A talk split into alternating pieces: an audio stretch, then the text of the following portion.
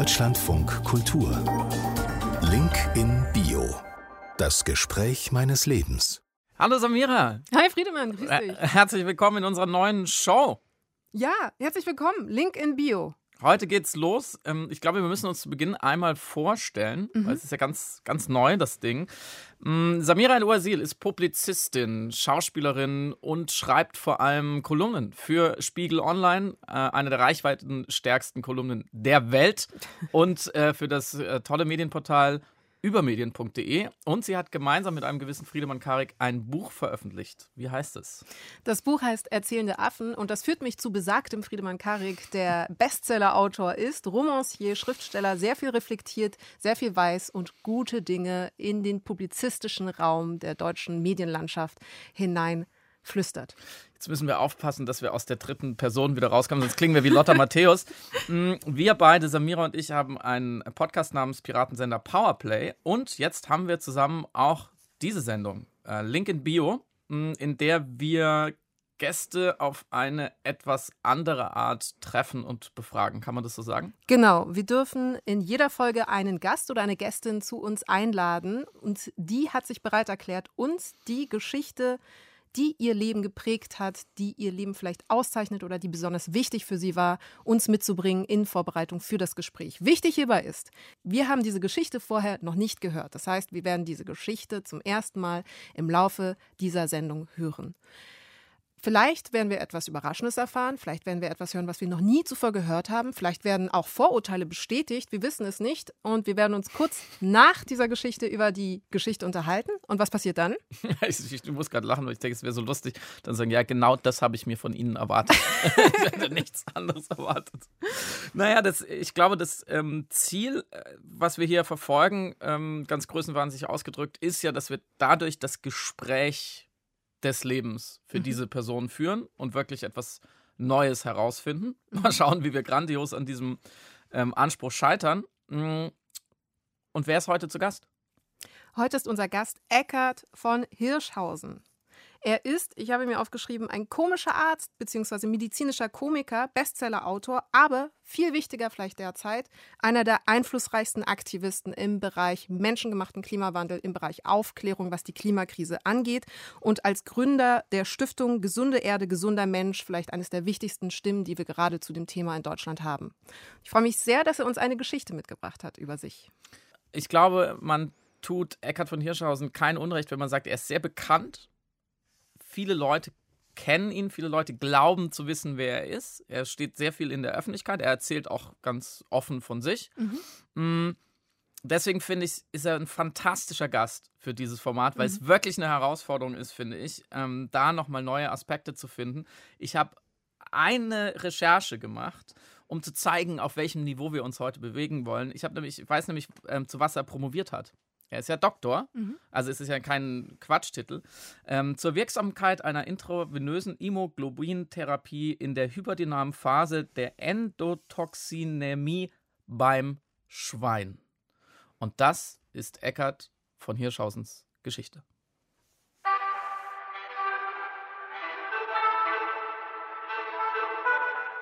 Ja, hallo, mein Name ist Eckhard von Hirschhausen. Ich bin Arzt, Wissenschaftsjournalist und Gründer der Stiftung Gesunde Erde, gesunde Menschen. Aber bis dahin war es ein kleiner Weg. Für viele war ich immer so der lustige Doktor, der ähm, auch über ähm, Krankheiten reden konnte, aber ähm, immer sozusagen über Glück auch, über ähm, Liebe, über Hoffnung, über die positiven Dinge, ähm, was ähm, vermittelt hat. Und auf eine Art und Weise ähm, tue ich mich damit schwer, weiter äh, so, so Optimismus auszustrahlen, wenn die Faktenlage einfach desaströs ist. Die Geschichte meiner letzten drei Jahre und der zweiten Hälfte meines Lebens, die begann tatsächlich mit einer E-Mail. Hallo Eckart, wir waren zusammen auf dem Schalow-Gymnasium am letzten Freitag haben tausende Schüler aus dem ganzen Bundesgebiet gegen den Klimawandel demonstriert. Ich würde mich wirklich sehr freuen, wenn du dich am 15.03. auf einer der Demos von Fridays for Future mit ein paar Worten an die Schüler wenden könntest. Und darunter waren die Kontaktdaten von einer Luisa Neubauer. Und zu diesem Zeitpunkt hatte ich noch nie davon gehört, wer das sein könnte, aber ich war neugierig geworden. Ich hatte als Schüler, als ich 17 war, schon mal eine, äh, sozusagen eine politisch bewegtere Zeit. Und auf eine kuriose Art und Weise ähm, ging dann dieses Bewusstsein, war auch mit Friedensdemos und Anti-AKW und äh, Wackersdorf-Demos, ging dann äh, so ein bisschen wieder zurück und äh, ging fast verloren. Und diese E-Mail hat mich so ein bisschen wachgeküsst, zu denken, Mensch, äh, da sind jetzt Schülerinnen und Schüler und junge Menschen in dem Alter, in dem du damals auch dachtest, du wirst die Welt verbessern und verändern. Und ähm, das hat mich irgendwie gerührt und erinnert an, an ähm, ja, an, wie man vielleicht auch so sagt, an mein besseres Ich. Ich dachte, wenn ich da hingehe, dann gehe ich da mit meinem Bruder und mit seiner Tochter hin. Und ähm, dann haben wir da zu dritt gesprochen auf der Demo. Und tatsächlich ähm, war das genau der Moment historisch, wo Luisa ähm, Greta in Katowice auf der Weltklimakonferenz in Polen kennengelernt und ähm, äh, schätzen gelernt hatte.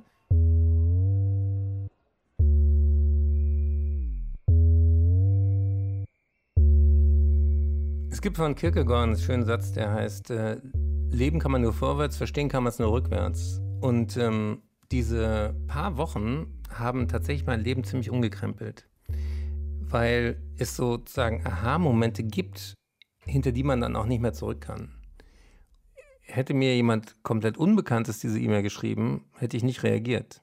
Also die Tatsache, dass ich mich mit jemandem verbunden fühlte, mit dem ich schon mal Jahre Schulzeit verbracht habe, auch wenn das jetzt äh, natürlich irgendwie über 40 Jahre her ist, ähm, das hat irgendwas Grundlegendes in mir getroffen. Und natürlich auch diese Frage, ähm, wenn man, wie ich, in der zweiten Lebenshälfte ist, dann ist nicht mehr so spannend, was erreiche ich noch, sondern was hinterlasse ich. Und ich glaube, dass deswegen das Timing genau richtig war. Ich war, äh, ich würde nicht sagen in der Midlife-Crisis, aber ich hatte in relativ kurzer Zeit unglaublich viele Dinge erreicht, von denen ich sagen, zu Beginn meines Studiums von Medizin und Wissenschaftsjournalismus ja nie geträumt hätte. Ich war einer der erfolgreichsten Sachbuchautoren in Deutschland. Ich hatte eine Samstagabendshow mit einem Thema, was sonst weltweit meines Wissens niemand hat, nämlich mit Medizin sozusagen die Primetime zu bespielen. Das, das äh, hat auch nur über meine Bühnenprogramme geklappt, wo ich schon erfolgreich bewiesen hatte, dass man Medizin und Humor verbinden kann. Und ähm, ich hatte, ähm, ja, ich hatte sehr, sehr viele Dinge, die in jeder einzelnen Sparte schon ziemlich außergewöhnlich gewesen wären. Und so gesehen gibt es ähm, dann auch so einen Moment, wo du denkst, ähm, was, was ist denn jetzt wichtig?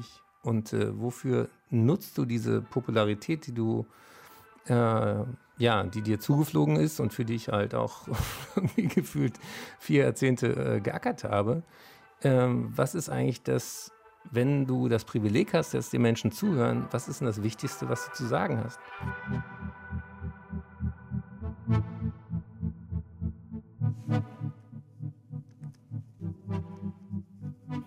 Das muss man erst mal sacken lassen. Ja, ich habe genau dasselbe Gefühl. Ich merke, dass ich drei Vorurteile ein bisschen äh, ändern muss und zwei Annahmen präzisieren muss. Sag mir sofort, was das ist. Man muss nur dazu sagen, wir haben nicht super viel Zeit, Stimmt. bis er ins Studio reinkommt. Stimmt. Weil gleich, wenn der Countdown losgeht, haben wir nämlich noch genau 60 Sekunden. Das heißt, sei schnell, Oh Samira. mein Gott, ja, wir haben jetzt noch diese 90 Sekunden Zeit, alles klar. Meine Vorurteile waren tatsächlich ein ähm, Mensch ohne Pessimismus. Und jetzt hören wir auch schon die Ticking Clock. Ein äh, Mensch, äh, der dieser Belastung auch sehr, sehr resilient und mit Leichtigkeit fast standhält. Ähm, und sein Bewusstsein, die Reflexion über seine Privilegien und die Reichweite, die er hat und wie er sie nutzen will. Was war bei dir? ich fand es berührend und es Ja. ging schon genau in die Richtung, die mich äh, interessiert hätte, nämlich wie es dazu gekommen ist, dass er eigentlich nicht mehr Entertainer ist, sondern fast vielleicht sogar Aktivist Ja. und wie er sich hat aktivieren lassen und wie er das weitergibt. Ähm, ich finde, es hatte eine total schöne Schwere. Ja, ich habe festgestellt, er ist politischer Entertainer. Ohne dass ich es gemerkt habe. Eckart von Hirschhausen ist hochpolitisch und ich habe es nicht bemerkt. also ich finde, da müssen wir ihn äh, genau, ihm genau auf den Zahn fühlen, was Ja. das eigentlich für ihn bedeutet Mm, und ob er nicht auch manchmal Angst hat, dass er scheitert daran, etwas zu hinterlassen, was sich lohnt. Ist doch gut, oder? Ich finde, wir haben es ganz gut hingekriegt in der Kürze der Zeit. Ja, ich freue mich sehr, ihn jetzt gleich hier im Studio begrüßen zu dürfen. Da geht die Tür auf. Da geht die magische Tür. Hallo! Eckart, grüß dich. Wir, wir, wir bewegen uns nicht so weit vor den Mikros weg. Hallo. Schön, dass du da bist. Hi, wie schön, dass du da bist. Eckart von Hirschhausen, meine Damen und Herren, äh, betritt das Studio. Hier ist dein, genau, hier ist dein Platz. Ähm, ich bin angewiesen, dir einen Kopfhörer. Kopfhörer angedeihen zu lassen. Bitteschön. Ähm, du hast ein Buch mitgebracht, das, darüber können wir gleich sprechen. Und noch ein paar andere Utensilien hast du Requisiten mitgebracht für dieses Gespräch. Egal, vielen, vielen Dank für die Geschichte erstmal. Sehr gerne. Ich finde die Formatidee schon mal äh, großartig. Und äh, nachdem wir auf den verschiedensten medialen und digitalen Bühnen dieser Welt schon äh, ein ums andere Mal äh, vernetzt waren, freue ich mich sehr, euch mal in echt kennenzulernen. Wir freuen uns auch sehr, dass du da bist. Das ist uns wirklich eine große, ein Riesenvergnügen und eine große Ehre. Wir waren, wir saßen, du hast uns nicht gesehen, ne? wir, war, wir saßen wirklich gebannt hier, wie die hypnotisierten Kaninchen. Ihr habt euch Notizen gemacht. Wir haben uns super viel notiert. Ich habe Samira El-Wazir noch nie so viel handschriftlich schreiben sehen wie in den letzten ähm, acht Minuten. Mm, Und äh, ich glaube, wir waren beide fast äh, ehrfürchtig, dass du, was du mit uns teilst, dass du gleich so einsteigst und ähm, finde ich sehr offen dahin gehst, wo es vielleicht mal wehgetan hat. Ist dir das schwer gefallen, diese Geschichte herauszuholen? Ja, ich hatte mit äh, eurer Redakteurin ein längeres Vorgespräch, weil ich auch überlegt habe, was, was habe ich denn noch nicht so tausendmal erzählt. Und äh, normalerweise hat man in Talkshows ja immer seine 12 bis 15 Minuten und man hat da auch irgendwie sein, sein, seine Idee, was, was darüber kommen soll. Und ich wollte mich äh, wirklich auch nochmal hinterfragen, weil ich äh, euch ja auch sehr schätze in eurer Arbeit mit den erzählenden Affen und der Frage, was, wie wirksam sind denn narrative Erzählungen? Was erzählen wir uns selber auch für eine Geschichte von unserem Leben? Wo liegen wir selber daneben? Wo mystifizieren oder romantisieren wir auch Dinge? Und äh, was ist eigentlich die Geschichte, die wir äh, noch entdecken können und die uns auch zusammenführt und die vielleicht auch über uns hinausweist? Und deswegen äh, war ich gespannt auf deine, welche Vorurteile du noch widerlegt haben Jetzt, könntest. Samira, jetzt musst du liefern. Ja, das Interessante fand ich deine Erkenntnis, dass du festgestellt hast, du bist an einem Punkt in deinem Leben, in vielleicht deiner Blaupause, deiner Existenz, die eine gewisse Saturation irgendwie ausgedrückt hat. Also du hast es selber gesagt, du hast viel schon erreicht, wovon viele Menschen träumen. Und äh, also wenn man sich auch deine Vita anguckt, ist sie wirklich reich bestückt und auch sehr interdisziplinär und sehr eklektisch. Und für dich dann plötzlich dieser Moment kam der eigenen Erkenntnis und was mache ich jetzt mit all dem Erreichten? Und du hast das Wort zum Beispiel im Midlife Crisis ähm, benutzt ähm, und auch vermittelt das Gefühl, dass du denkst, mir geht es jetzt um das Hinterlassen. Mir geht es nicht mehr um das Produzieren im klassischen Sinne, also die Ambition in die, in die Zukunft äh, äh, zu, zu gehen mit dem eigenen Walten und Schaffen, sondern jetzt zu schauen, was hinterlasse ich der Erde. Und das ist, was für mich erkenntnisreich war, ein Thema für dich im individuellen gewesen, aber natürlich auch im gesamtgesellschaftlichen, im gesamtgesellschaftspolitischen, mit deiner Arbeit äh, im Rahmen der Stiftung und mit deinem Aktivismus und deinem Engagement. Und dann kam mir plötzlich eben die Erkenntnis, du bist ein hochpolitischer Mensch und hast es geschafft, in der deutschen Öffentlichkeit, in der Medienlandschaft, unbemerkt von der Person, die Humor und Medizin miteinander verbindet als Unterhaltung und äh, Infotainment, plötzlich politische Unterhaltung zu machen, ohne dass wir diese bittere Pille gemerkt hätten. Und das fand ich faszinierend. Das war, äh, hätte man vorher oder hätte man dich vorher jetzt vor diesem Gespräch, vor dem ähm, Zusammenstellen deiner Geschichte gefragt, würdest du dich als politischen Künstler wahrnehmen? Hättest, wie hättest du darauf geantwortet? Das ist interessant, dass, dass du das rauspickst, weil ich äh, noch nie in, in meiner Biografie so richtig in eine Schublade passte. Und äh, lange habe ich das als Mangel erlebt. Und ähm, die äh, politischen Kabarettisten zum Beispiel haben sich immer mokiert über mich, weil ich ja so unpolitisch sei, weil ich eben nicht Witze über äh, Kohl und äh, Westerwelle und Merkel und äh, was da alles so an politischem Kabarett so die typischen äh, Linien waren, äh, reproduzierte. Und gleichzeitig habe ich immer gesagt, dass das, was ich tue, nämlich Herrschaftswissen aus der Medizin verfügbar zu machen, dass das auch was Politisches, Aufklärerisches ist in dem groß, klingt jetzt so großartig, aber in, in so einer Idee von äh, Kant, befähige dich deines Verstandes und traue dich sozusagen durch Wissen auch in die Freiheit zu kommen. Und ähm, auf eine Art äh, ist, glaube ich, das, wenn ich so zurückschaue, auch das verbindende Element von ganz vielen Dingen, die ich getan habe, dass ich oft eben zwischen verschiedenen Lagern, Silos, heute sagt man Blasen, sozusagen mhm. vermittelt habe. Mhm. Zwischen Wissenschaft und Öffentlichkeit. Äh, Im öffentlichen Rechtlichen hatte ich ewig das Thema, dass ich für die äh, Unterhaltungssendungen, die haben mir immer gesagt, Medizin ist kein, kein Thema für Comedy. Mhm. Dann habe ich gesagt, ja, aber ich mache es doch jeden Abend vor, vor 1000, 2000 Leuten. Kommt doch mal. Und dann, als der Unterhaltungsredakteur vom WDR mal in meinem Bühnenprogramm saß, sagte er, ey komm, das, das, das, das, sind ja genau die Leute, die uns auch gucken. Warum, warum machen wir das nicht im Fernsehen? Aber das war immer Überzeugungsarbeit. Und für die Wissenschaftsredakteure war ich dann immer zu lustig. Die sagten, äh, die Leute wissen dann nicht mehr, ob das stimmt oder nicht. Ich sagte, ich unterschätze doch die Zuhörer und die Zuschauer nicht. Die mhm. wissen das. Und auf eine Art habe ich einen Kulturkampf gefochten über, über wirklich 20, 30 Jahre den heute YouTuber oder auch eure Generation wahrscheinlich überhaupt nicht mehr nachvollziehen kann, was es für ein dickes Brett war. Mhm. Ja, wenn eine MIT sich heute hinstellt und äh, äh, ähm, MyThink-Show macht, äh, sagt ja keiner, darf die das? Mhm. Ja, sondern mhm. es ist klar, dass man auch Wissenschaft humorvoll, satirisch äh, vermitteln kann oder was Böhmermann macht oder so. Mhm. Also die Grenzen dieser Genres waren über Jahrzehnte total zementiert. Was mhm. ist E, was ist U? Und da habe ich immer gesagt, äh, weil ich mich mit dem Hirn auch beschäftigt habe, im Hirn gibt es gar keine Schranke zwischen E und U. Es gibt nur eine Unterscheidung, nämlich langweilt mich oder interessiert mich. Mhm. Funktioniert oder funktioniert nicht, ja? Hat dich das verletzt, dass man dich so lange unterschätzt hat? Ja. Ähm, und äh, lustigerweise äh, erlebe ich jetzt gerade eine, eine Wertschätzung von Seiten, die ich äh, zum Beispiel gar nicht erwartet hätte. Ich bin jetzt plötzlich Professor geworden. Ich bin Ehrenmitglied der Fakultät der Charité. Mhm. Ja, also ich bin vor 30 Jahren ausgeschert aus der akademischen Laufbahn und war lange sozusagen der bunte Hund oder das schwarze Schaf oder Mhm. Wusste nicht genau, was, was, was macht denn der da? Ähm, ist das seriös oder nicht? Oder ähm, macht er sich über uns lustig? Mhm. Oder ist, auf welcher Seite ist denn der? Und ähm, dass jetzt sozusagen auch gerade nach dieser Pandemie klar ist, Wissen verbreitet sich nicht von alleine. Ja, wir haben gesagt, wenn wir einen Impfstoff haben, dann Mhm. Und, und dann haben wir gemerkt, wenn man den Leuten nicht vermitteln kann, wofür dieser Impfstoff gut ist, dann nutzt der Stoff nichts. Mhm. Das heißt, wir haben kom komplett unterschätzt, was sozusagen genau diese Vermittlerpositionen, wie wichtig das ist und auch eine Hofnarrenfunktion. Und so gesehen finde ich das interessant, dass du das politisch nennst. Ich hader immer noch mit diesem Wort Aktivist, weil Aktivist klingt immer noch so ein bisschen nach Molotow-Cocktail oder mhm. nach äh, sich ankleben auf der Autobahn.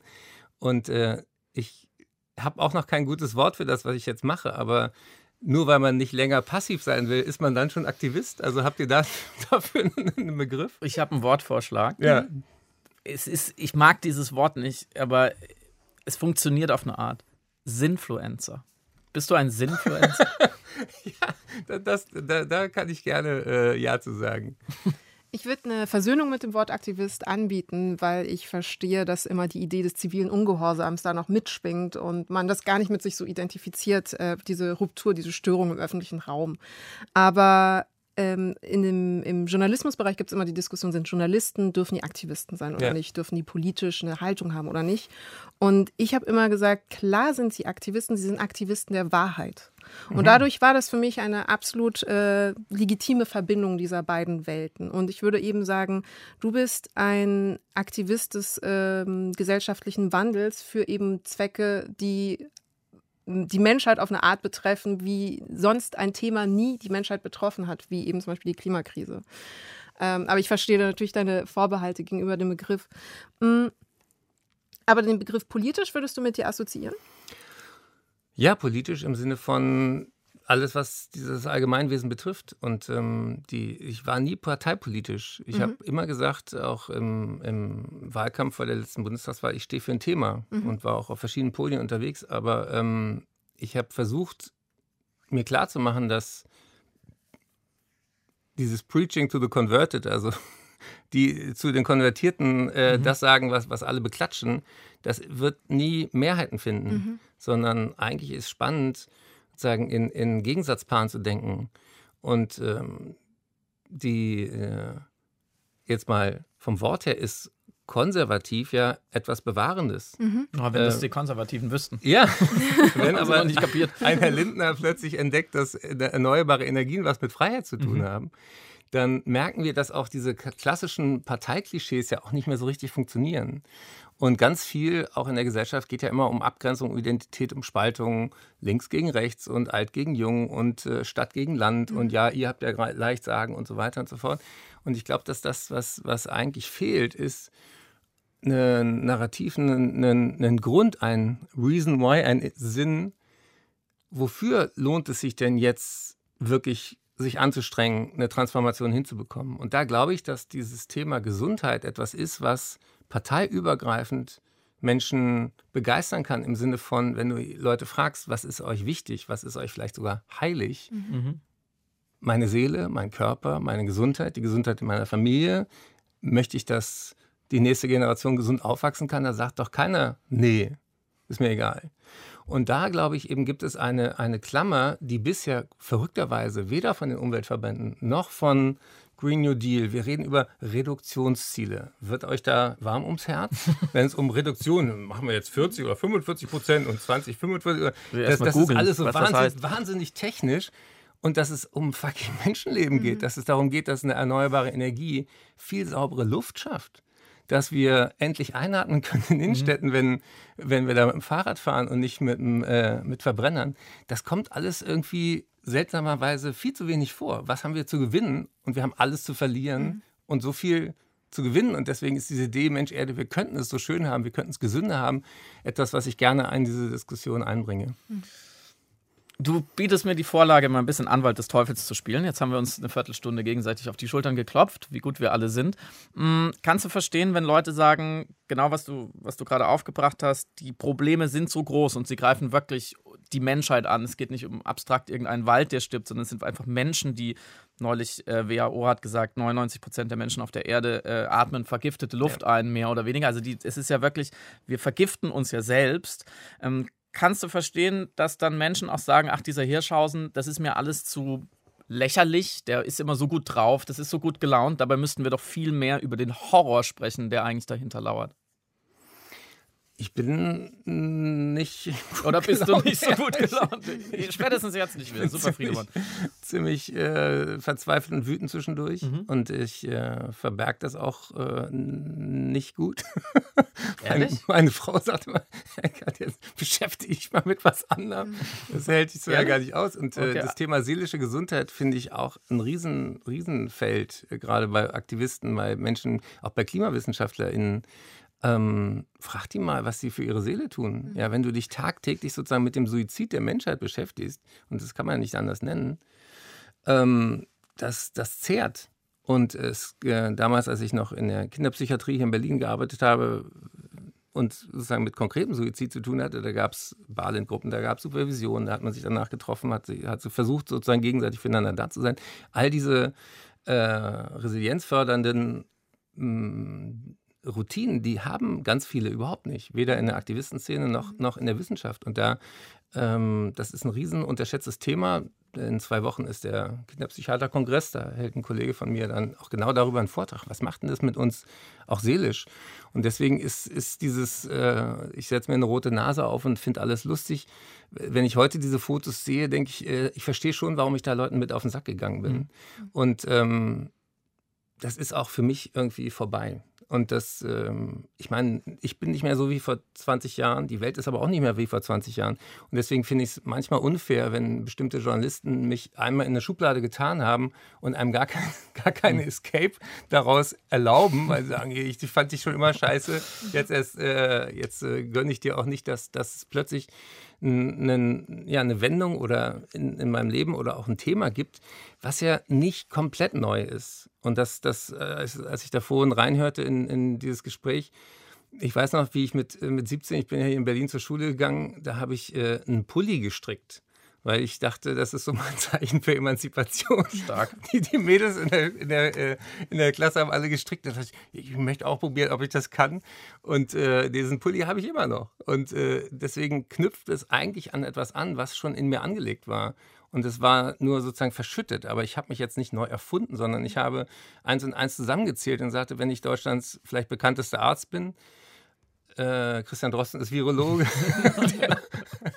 ähm, dann und die Klimakrise die größte Gesundheitsgefahr für uns alle darstellt, dann muss man diese Felder zusammenführen. Und mhm. das mache ich. Das heißt also, ich habe nicht mein Feld verlassen, sondern ich habe es erweitert um diese planetare Dimension. Planetary Health ist der Fachausdruck und auf Deutsch heißt es gesunde Erde, gesunde Menschen. Ich muss unbedingt noch nachfragen, wie sieht es aus, wenn Deutschlands bekanntester Arzt wütend ist, verzweifelt? Mhm. Schreist du dann oder schreibst du böse E-Mails an deinen Abgeordneten oder gehst du in den Keller und bist Ein, stumm? Eine große Falle, das kennt ihr vielleicht aus, ist tatsächlich E-Mails schreiben nachts.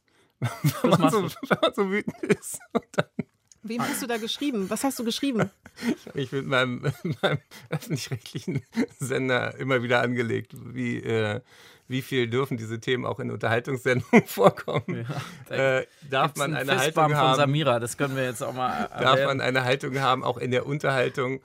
Und dann sage ich auch immer, ja, äh, du kannst zu diesem Menschheitsthema nicht keine Haltung haben. Mhm. Und zum Zweiten hat der öffentlich-rechtliche ja nicht den Auftrag, in jedem einzelnen Beitrag neutral zu sein, mhm. sondern in der Summe und sagen, gesellschaftliche Diskurse abzubilden.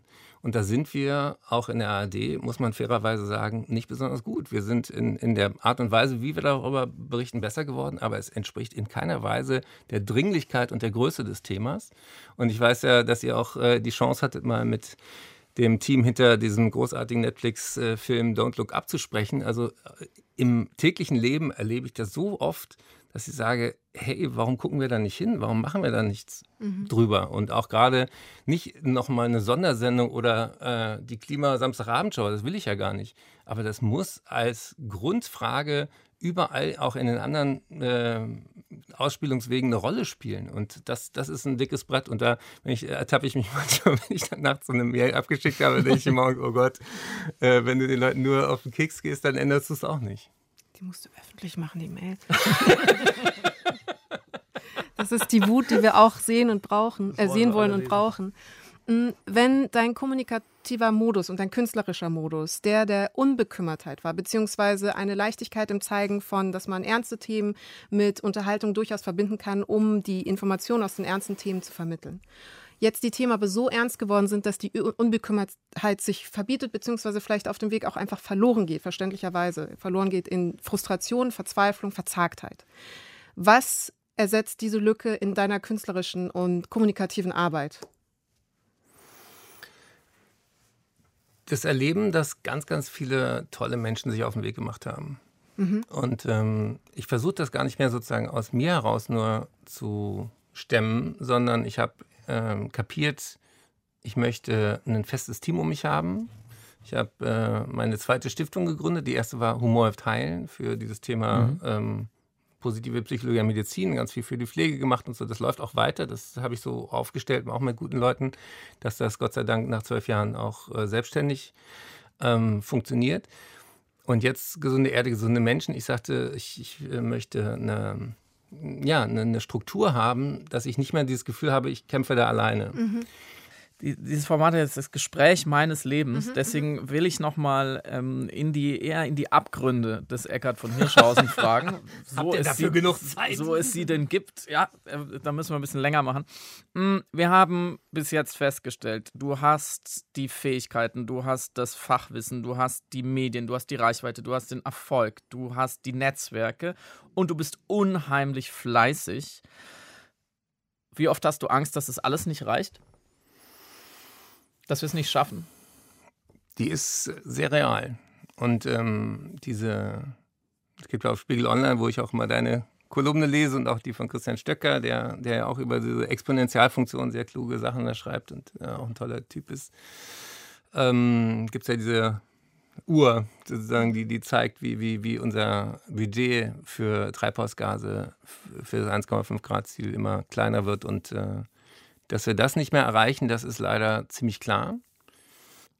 Ich habe den Wunsch, ich, es, es, gibt im, im, Netz, könnt ihr auch mal machen, eine Internetseite über die Weltbevölkerung, die heißt Population.io. Und da kannst du deinen Geburtstag eingeben und dann errechnet dir das, wann du stirbst. Und äh, aktuell bin ich, bin ich beim 19. Mai äh, 2052. Und, äh, und was man da auch sieht, und das finde ich auch zum Thema globale Gesundheit interessant, zum Thema Privilegien. Allein die Tatsache, dass wir hier in Deutschland wohnen, schenkt uns fast fünf ganze Lebensjahre gegenüber dem globalen Durchschnitt. Und was machen wir mit diesen fünf Jahren? die wir geschenkt kriegen. Wir meckern fünf Jahre länger, dass wir für nichts Zeit haben.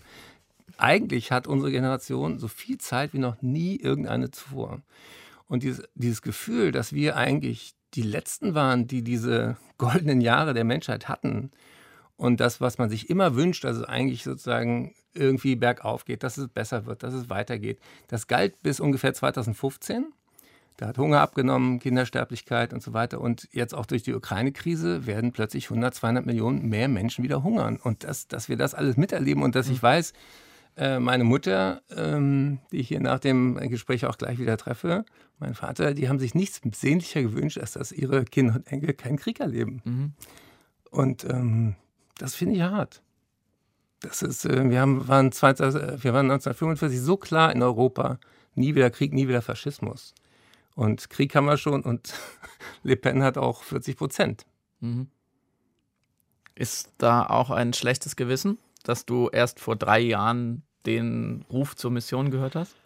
Ach, ähm, ja, natürlich bin ich Boomer. Ich hatte mit Luisa Neubauer in Glasgow auf der Weltklimakonferenz ein sehr schönes Interview und ich sagte, sowas können dann alte weiße Männer wie ich machen haben wir überhaupt eine Rolle? Und da sagte ich, na, äh, sagte sie sehr, sehr witzig und äh, sehr äh, treffend, na, ihr erhaltet euch ja ganz gut. Also äh, diese Idee, dass, dass die Macht jetzt an die nächste Generation übergeht und äh, wir uns da zurückziehen könnten, die ist äh, unrealistisch.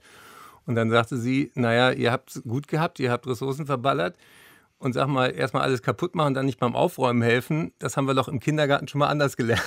Und das fand ich, fand ich auch gut, dass man zumindest äh, dann, äh, wenn man an diesem Punkt war, sich überlegen kann, ähm, ja, was ist, was kann ich beitragen zur Lösung? Und natürlich bin ich überhaupt kein Vorbild. Je privilegierter, je reicher, je gebildeter die Leute sind, desto höher ist ihr Footprint, ja.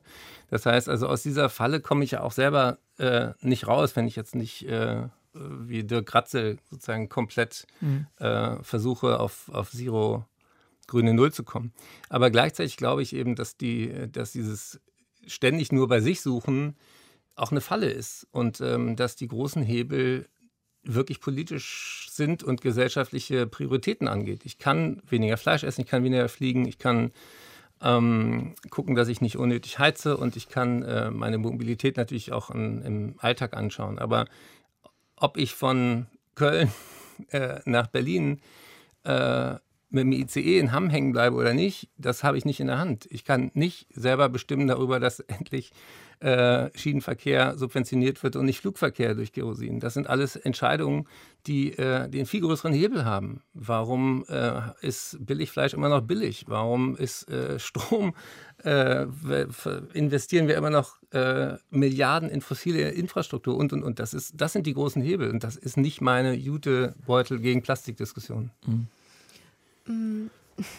Deine Arbeit, also so klingt es und so fühlt es sich an, kommt aus einem Ort der sehr warmherzigen Fürsorglichkeit auch deinen Menschen gegenüber. Du hast äh, philanthrope Momente, so sieht es zumindest für mich aus. Ähm, du nickst nicht bestätigen, aber du schaust nicht kritisch. Ist das Nein. richtig oder falsch? Doch, ich, ich ähm, ähm, ich hoffe, dass du recht hast. das bedeutet, dass du glaubst, dass es vielleicht anders sein könnte? Das ist, nein, es ist, äh, jeder Mensch hat, hat äh, Facetten und Abgründe und alles, aber ich, ich habe schon ähm, von meinen Eltern auch mitgekriegt, dass, dass ähm, Fähigkeiten nicht dafür da sind, nur dein eigenes Leben zu optimieren, sondern die waren auch geflüchtet. Wir sind ja im sozialen Wohnungsbau groß geworden und äh, nicht im Schloss, wie man vielleicht bei dem Nachnamen denken könnte. Und äh, so gesehen habe ich schon den Wunsch, auch, auch mit diesen, ähm, mit dieser, ja, ähm, ich mag Menschen. Wenn du sagst, ich mag Menschen, wie verhinderst du, dass du anfängst, sie zu hassen für das, was sie tun? Ähm, ich glaube, dass Menschen gar nicht so äh, gut oder schlecht per se sind, sondern wir sind im wahrsten Sinne soziale Wesen und wir machen ganz viel, um dazuzugehören. Wir machen ganz viel dafür, geliebt zu werden und gesehen zu werden. Und ähm, deswegen glaube ich, hilft einem A, dieser medizinische Hintergrund. Auf eine Art habe ich viele Menschen äh, in Krisensituationen gesehen, wo ganz viel von der Fassade abgebröckelt ist oder äh, ein Aha, wo ich hier in der, in der Psychiatrie auf der Aufnahmestation war, im Praktikum. Da sah ich immer, als ich die äh, Anamnesebögen ausgefüllt habe, dass ich Adressen kannte. Mhm. Und da wurde mir schlagartig klar, dass psychische Erkrankungen nicht irgendwo stattfinden, sondern mitten unter uns. Ja, das ist eine der häufigsten Erkrankungen des Menschen. Und äh, ich glaube, wenn, wenn du das mal eine Zeit lang inhaliert hast, dann kannst du schwerer urteilen über andere. Sondern du weißt, dass, dass wir A, vulnerabel sind, anfällig sind für alles Mögliche und oft relativ zufällig äh, in die eine oder andere Richtung dann auch rutschen. Und ganz wichtig dafür ist, das Umfeld. Ganz wichtig ist dafür, ähm, wie verhalten sich andere, was gilt als soziale Normen. Und da glaube ich eben auch, haben Menschen in der Öffentlichkeit viele Möglichkeiten, auch alleine dadurch, dass man über Themen redet, darüber zu, äh, auch mitzukommunizieren, ist es okay, darüber zu reden. Ja, Kurt Krömer hat mit, seiner, mhm. mit seinem Buch jetzt über seine eigene Depression und Suchterkrankung wahnsinnig vielen Leuten auch Last davon genommen, ach, ich muss mich ja gar nicht verstecken. Mhm. Und trotzdem hat es seiner Popularität oder Beliebtheit gar keinen Abbruch getan. Also wir brauchen sozusagen mehr, mehr Menschen, die auch ihr Visier runterlassen und sagen, es ist normal, verrückt zu werden. Und äh, ich war jetzt auf einem Psychiaterkongress und hatte da über Klima und seelische Gesundheit ein Panel. Und da war für mich das größte Aha, dass normalerweise, wenn Menschen mit einer Angststörung zum Therapeuten, Thera Therapeutin kommen, der Job ja darin besteht, ihnen zu erklären, dass ihre Angst irrational ist. Dann sagst du, Mensch, sie haben Angst, äh, äh, in der Höhe runter zu gucken, dann gehen wir jetzt mal drei Stufen und gucken Sie mal, ach, ist ja gar nicht so schlimm und jetzt gehen wir mal zehn und nachher gucken wir vom Turm, so die klassische Verhaltenstherapie. Und bei der Klimakrise ist eigentlich das Irrationalste, keine Angst zu haben. Mhm. Und die, das therapeutische Handwerkszeug versagt da komplett, weil du eigentlich den Leuten sagen musst, sie haben völlig recht. Ich bin jetzt wo Sie sagen, müsste ich auch langsam Angst kriegen. Also das heißt, wir, wir müssen auch viel öfter, und das, dafür liebe ich auch die Fridays, das ist ja im Prinzip diese Story von des Kaisers neue Kleider, von der Kaiser ist nackt. Und auf eine Art haben sich die Jugendlichen hingestellt und gesagt, wir sind hier, wir sind laut, weil ihr uns die Zukunft klaut, aber auch das, was ihr gemacht habt, ist nicht kontinuierlich, mhm. ja, so kann es nicht weitergehen. Und dann denkt man erstmal, wie Herr Lindner auch, äh, die sollen doch bitte zur Schule gehen, die sollen doch mal die, den Profis das überlassen und die haben doch keine Ahnung. Und dann haben wir mit 28.000 WissenschaftlerInnen Scientists for Future gegründet und gesagt, Entschuldigung, das ist völlig berechtigt, was Sie sagen. Der Kaiser ist nackt. Und äh, deswegen glaube ich, dass wir auch in einer Zeit sind, wo sozusagen auch Kunstfiguren ausgedient haben. Mich interessiert nicht mehr, was jemand mit einer Perücke und einer Brille sagt, sondern ich will wissen, was, was ist denn dir wirklich wichtig? Das war jetzt eine sehr humanistische Antwort auf die Frage nach den Antagonisten, denn der Kaiser ist ja nicht nackt, weil er keine Kleider hat oder auszusehen, weil er das nicht besser weiß, sondern der Kaiser ist ja nackt, weil sehr viele Leute sehr viel Geld damit verdienen, diesen Planeten zu zerstören. Und äh, wenn man jetzt an die zum Beispiel die russischen Oligarchen denkt, die ja mit fossilen äh, Energieträgern eben ultrareich geworden sind und dieses Geld auch noch in dieses Regime gesteckt haben und dieses Militär, das glaube ich dir nicht, ehrlich gesagt, dass du nicht manchmal auch wütend auf Menschen wirst. Es gibt ja genug. Es sind ja nicht nur die, sondern es laufen ja auch in Deutschland genug rum Lobbyisten oder PolitikerInnen von bestimmten Parteien, die verhindern, dass wir diesen Suizid begehen. Willst du die nicht auch manchmal anschreien und auch sagen, ich gebe mir hier solche Mühe und ich vermittle hier alles und ihr reißt alles wieder ein? Ähm, ich hatte gestern so einen Moment. Oder bist du, bist du wirklich so ein, so ein guter nee, Mensch? Nee, ich Was bin, war das für ein Moment? Also der Moment war, ähm, ich hatte mich sehr äh, mit äh, John Schellenhuber und anderen äh, dafür eingesetzt, dass für Neubauten äh, der Berliner Uniklinik, der Charité, äh, man berücksichtigt. Erstens, dass, dass es absehbar immer heißer wird. Und zweitens, dass Gebäude eine riesen dreckige CO2-Bilanz haben durch Stahlbeton und so weiter. Und man könnte aus Holz bauen, man könnte auch klimaneutraler bauen und vor allen Dingen hitzeresilienter. Und ähm, langfristig würde sich das sofort lohnen, aber eben kurzfristig wird wieder ausgeschrieben. Und dann äh, habe ich gestern mit jemandem gesprochen, der sagte übrigens, äh, nach unserem Gespräch wurden die Budgets gekürzt und das Erste, was rausgeflogen ist, sind die Nachhaltigkeitsmaßnahmen. Und da war ich kurz davor, wen darf ich jetzt würgen? Und das sind dann auch immer wieder diese, diese Momente der Verantwortungsdiffusion ist, dass irgendein Ausschuss und es hat kein Gesicht und es hat keinen, noch nicht mal wahrscheinlich irgendjemand, der das bösartig will. Und dein, dein, dein Punkt ist, wie viele Menschen sind, sind wirklich bewusst zerstörerisch unterwegs. Und äh, das, da denke ich auch mal, Mensch, äh, wann gucken die in den Spiegel? Haben die keine Kinder? Hast du, hättest du jetzt schon eine gute Antworterklärung auf die Frage eines Kindes, einer Jugendlichen, die sagt, what the fuck habt ihr da eigentlich gemacht? Oder könntest du nur die Arme heben und sagen Entschuldigung? Ähm, ich bin noch nicht so radikal, wie es wie ich sein könnte. Ich habe äh, in meinem Bühnenprogramm auch eine Nummer überzeugt, weil ich, weil ich äh, sage, ich bin zwar kein Messi, aber ich bin ein Sammler ohne festgelegtes Themengebiet. Ich habe sehr viel mehr Bücher und Zeitschriften und, und Krempe um mich herum, als ich jeweils minimalistisch äh, bräuchte. Ähm, natürlich habe ich auch mehr Wohnfläche und mehr beheizte Quadratmeter, äh, äh, als, als man nur zum Überleben bräuchte. Aber ähm, ich, ich hoffe mal, dass, dass mir das äh, im Fegefeuer an, anerkannt wird, was ich äh, jetzt äh, die letzten vier Jahre mache. Ja. Hast du Angst vor dem Tod? Ähm, ich habe es nicht eilig damit, äh, sagen wir so. Ich präzisiere. Hast du Angst vor einem Tod, der kommt, bevor dein Optimismus in der Realität verfängt? Dass du stirbst und von der Bühne gehst und eigentlich, wenn du ehrlich bist, sagen musst, das wird nichts mehr?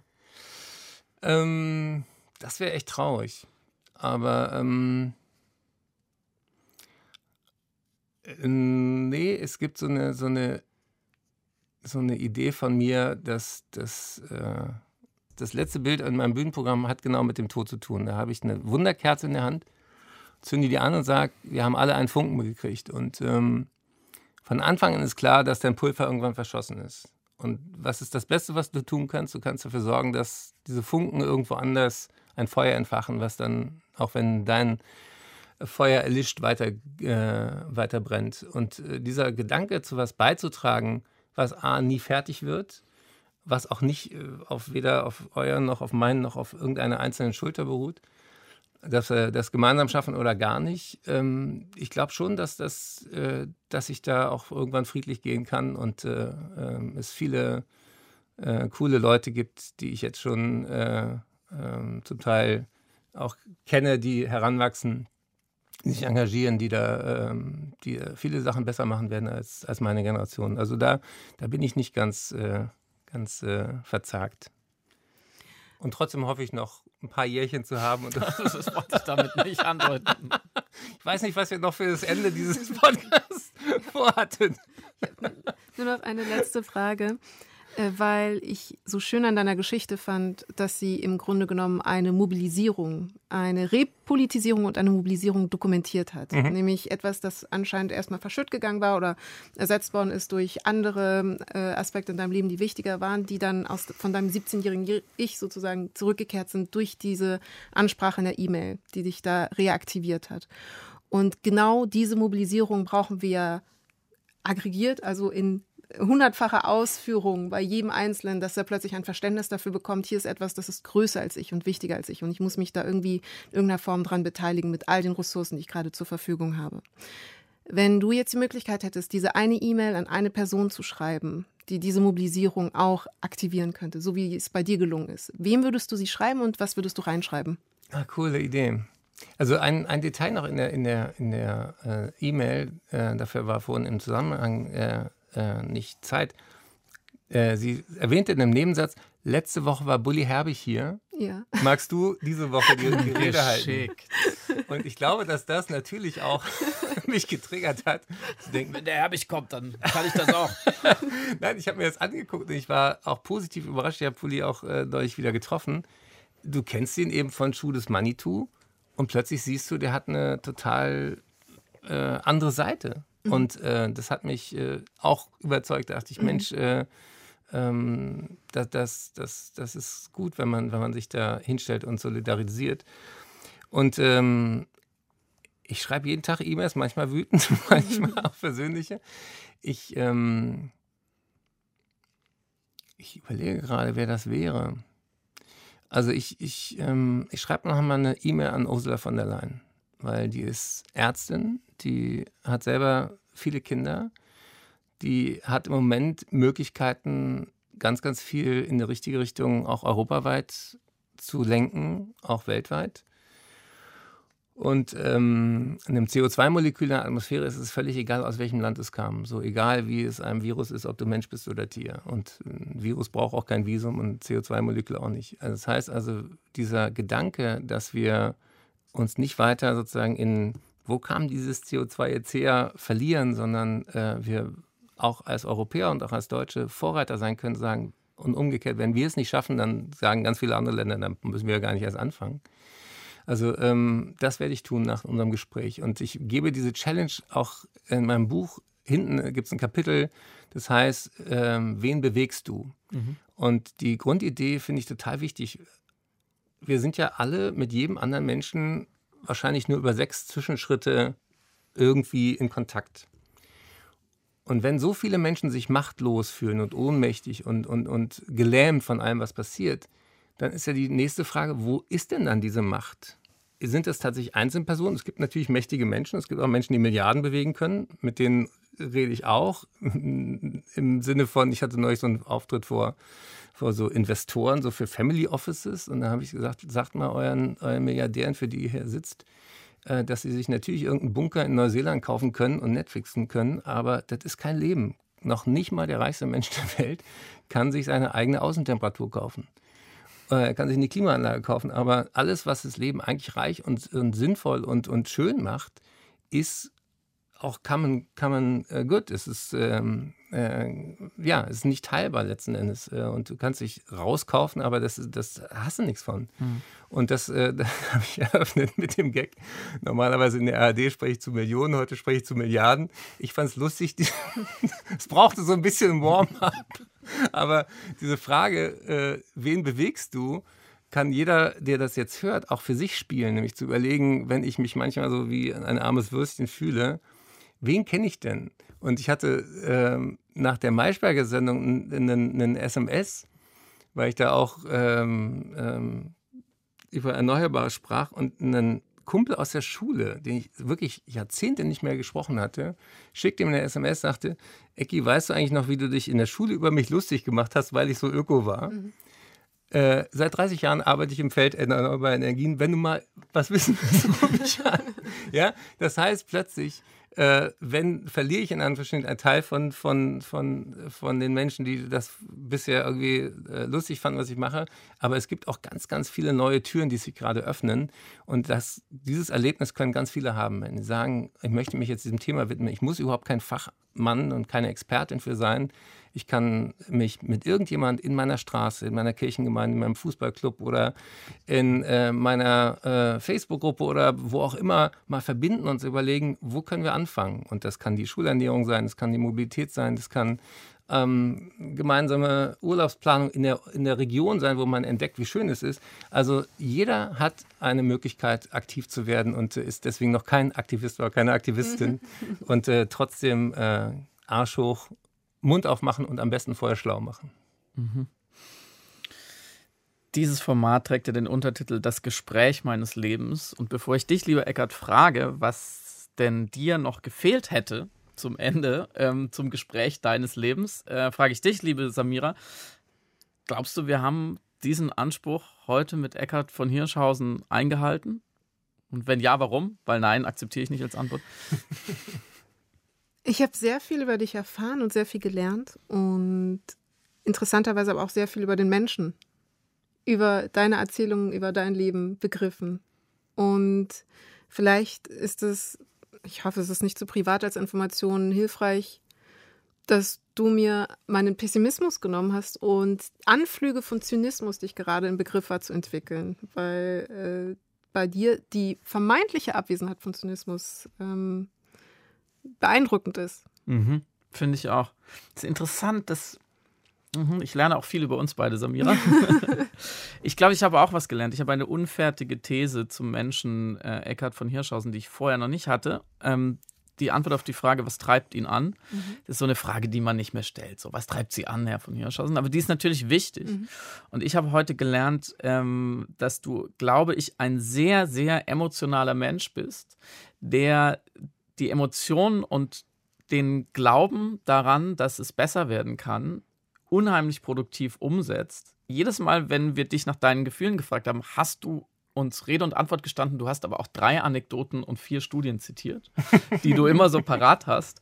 Ähm, und ich glaube, einen besseren Antrieb kann es vielleicht nicht geben. Tatsächlich ähm, finde ich das auch sehr inspirierend, aber andererseits muss ich noch an der Frage knabbern, ähm, warum mit so viel Energie du auch immer noch so oft gegen Windmühlen kämpfst. Und ich muss versuchen, da nicht in den Pessimismus abzurutschen, weil ich dann denke, hey, es geben sich doch schon viele Leute sehr große Mühe und wir kriegen es trotzdem noch nicht hin. Was hätte dir noch, was wäre dir noch wichtig gewesen zum Gespräch deines Lebens heute? Wir hätten was singen können. Ja, lass uns das jetzt tun. und ich habe euch noch äh, äh, was mitgebracht, was, was mich inzwischen begleitet. Ähm, das ist, äh, weil, weil man doch viel Zeit in Innenräumen zubringt. Mhm. Ähm, das ist ein, äh, ein Öl von, äh, von einem ganz, ganz tollen äh, Baum, mhm. der Zirbe. Und äh, das habe ich mhm. inzwischen immer in meinem Rucksack dabei. Und manchmal kommt man auch in so Hotelzimmer, wo man sich sehr, sehr äh, einsam fühlen kann. Und wenn man dann ein paar Tropfen darauf macht und äh, das Gefühl hat, man macht die Augen zu, man ist, im, ist in einem gesunden Wald, ja. das, äh, das tut äh, meiner Seele immer gut. Und das äh, könnt ihr auch hier teilen. Und ähm, mit der Musik und der Verzauberung der Welt auch durch, durch, durch Gesang, durch Gedichte, durch, durch Aphorismen, da bin, da bin ich immer, da, da gibt es eine romantische Seite von mir. Und in meinem äh, Bühnenprogramm, auch das letzte, was ich dann im Tempodrom mache, ich singe mit dem ganzen Publikum What a Wonderful World. Mhm. Weil äh, viele finden dieses Lied kitschig. Und ich äh, habe ein bisschen recherchiert. Ich meine, als, als Louis Armstrong 1967 mein Geburtsjahr damit rauskam, war die Welt ja auch nicht wonderful. Da war mhm. Vietnamkrieg, er hat Rassismus hoch und runter erlebt, er war weise, ist in einem, äh, alleine aufgewachsen und und und. Und dieses Lied hat so viel positive Bilder in sich, dass es immer noch über 50 Jahre später die Menschen rührt. Mhm. Und das muss man erstmal schaffen. Überleg mal, welche Hits von heute in 50 Jahren noch irgendwen rühren. Mhm. Ja. Und ähm, da gibt es diese, es äh, geht los mit den, mit den Bäumen, deswegen passt es auch mit dem Zirben. Wenn du einen, einen Samen in die Erde tust und äh, da wächst ein Baum raus, verstehen viele Leute nicht intuitiv, warum die Erde darunter nicht weniger wird. Mhm. Weil du denkst, wo kommt denn jetzt diese Masse her?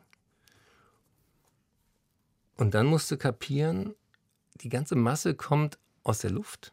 Die ganze Masse ist eigentlich gebundenes CO2. Und als Elon Musk äh, 100 Millionen großspurig für eine Erfindung für eine Maschine, die CO2 bindet, auslobte, hat jemand getwittert, dürfen sich auch Bäume bewerben. Und das fand ich so großartig, weil, die Natur könnte ganz viel leisten, wenn wir verstehen, dass ein Baum mehr wert ist mit Blättern und Wurzeln als als Brett. Mhm. Und wir sagen, wenn man den zerschneidet, dann ist das eine eine Leistung und dafür gibt es dann Geld. Und wenn der einfach so vor sich hin wächst, ist ja nichts wert. Was für eine bekloppte Idee. Und in dem Lied geht es eben äh, ähm, I see trees of green und so weiter. Und dann gibt es eine, einen, einen Satz äh, oder eine Strophe. I, ähm, I hear babies cry. I watch them grow. They learn much more than I'll ever know. And I think to myself, what a wonderful world. Das war Link in Bio, das Gespräch meines Lebens mit Eckhard von Hirschhausen, Samira El-Wazil und mir, Friedemann Karik.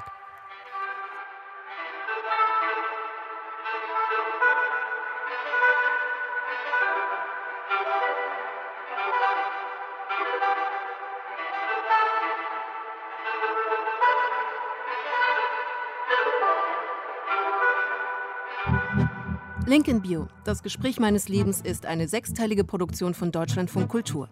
Redaktion Christine Watti und Caroline Scheer. Redaktionelle Mitarbeit Ivy Naughty. Alle Infos zur Serie gibt es auf deutschlandfunkkultur.de.